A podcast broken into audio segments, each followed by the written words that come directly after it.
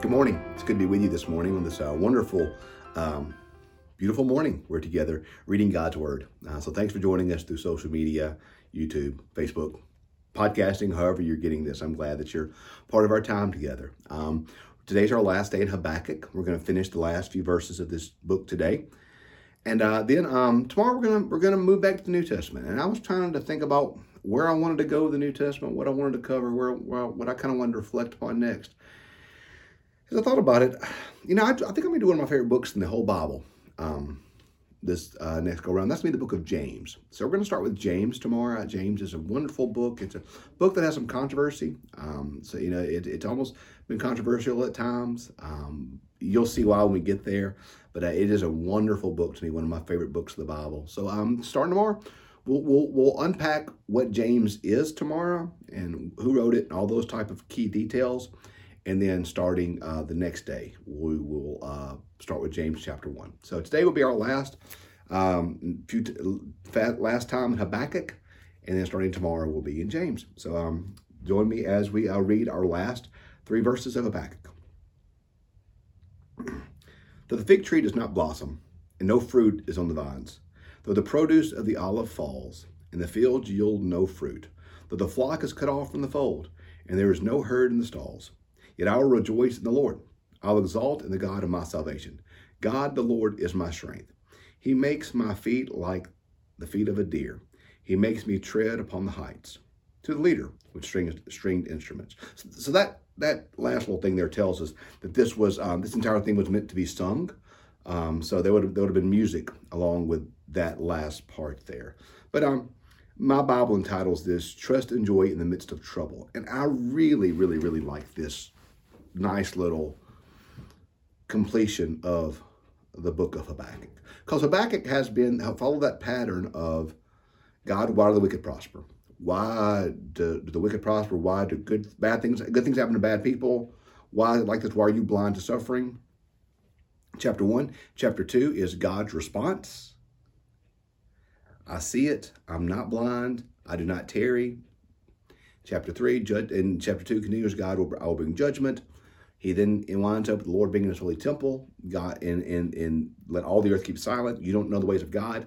Chapter the rest of chapter three yesterday was um, was how God's time is not our time. So we see this arc of there's evil in the world, there's wickedness, there are things that are wrong. God, why don't you fix it? God says, I will fix it, but not on your schedule, on my schedule. So trust, trust in God's judgment. And so today we see this. This is a, kind of a, a praise to God's goodness, even in difficult times that we don't understand. So even though there are no fig trees, even though the fig trees do not bloom, and there's no fruit, even though the produce of the olive falls, and the fields do not have fruit, though the, the fold, the flock is cut off from the fold, and there's no herd in the stalls, still I'll rejoice in the Lord. I'll exalt in the God of my salvation. God, the Lord is my strength. He makes my feet like the feet of a deer. He makes me tread upon the heights. One of my favorite things to do in, as a pastor is to pray. And I don't just mean the, the prayers that I pray when I'm reading scripture or the prayers that I pray with my own personal devotional life, but I like, my joke is I'm a preacher. I get paid to use my mouth. I get paid to talk and eat. That's what I do. Part of my role as a pastor is to pray on behalf of people. So I offer many Sunday mornings and the church offers a pastoral prayer. And the pastoral prayer is a priestly function that the pastor does. What the pastor in the pastoral prayer is praying to God on behalf of the people. You're offering a corporate prayer from all the people that are in worship that Sunday to God. You are giving these words. And so there's a form to me that my pastoral prayers always have. It's um, uh, it's an acronym that I use in prayer life: adoration, um, confession, uh, thanksgiving, supplications. Now I don't always follow that pattern in the pastoral prayer. I always can do confession last, but adoration, that's worship of God. Thanksgiving is thanking God for specific things. supplications are prayer concerns, and then confession is confession of our sins. There's a difference between adoration and thanksgiving. Adoration is praising God for who He is and because He is worthy of our praise. Thanksgiving is thanking God for specific things. Thank you for my family, for my health, for these things. I have this thing, God, and I'm giving you thanks because of this thing. Adoration is not thanksgiving. When we adore God or when we worship God, we are not thanking God for what He has done. We're thanking God, we're worshiping God because, because of who He is. Our thanksgivings are important because our thanksgiving are ways to return thanks to God for the things that He has done for us. But God is to be worshiped. God is to be adored, even if God has done nothing for us. I love this passage because it's a passage of adoration. Though the tree does not blossom, and though there is no fruit in the vine, though the produce of the olive falls, and the fields yield no fruit, though the flock is cut off, I will rejoice in the Lord. I will exalt in the God of my salvation. He is my strength. Uh, Habakkuk is not thanking God for anything. He's saying, as a matter of fact, in spite of what I may not have, or in spite of what may be hard, or in spite of what may be problematic, or troublesome, or difficult, God, you are worthy of my praise in spite of these things. God, you're worthy of my worship in spite of these things. I adore you and I worship you, not because of what you have done for me, but I worship you because of who you are. God is to be worshiped. God is to be adored. God is to be exalted, not because of the things he has done for us, but because of who he is.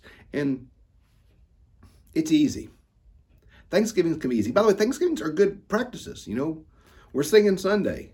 Count your many blessings. Name them one by one. You know, we, we, have, we have much to be thankful for. We can thank God. It is important to thank God.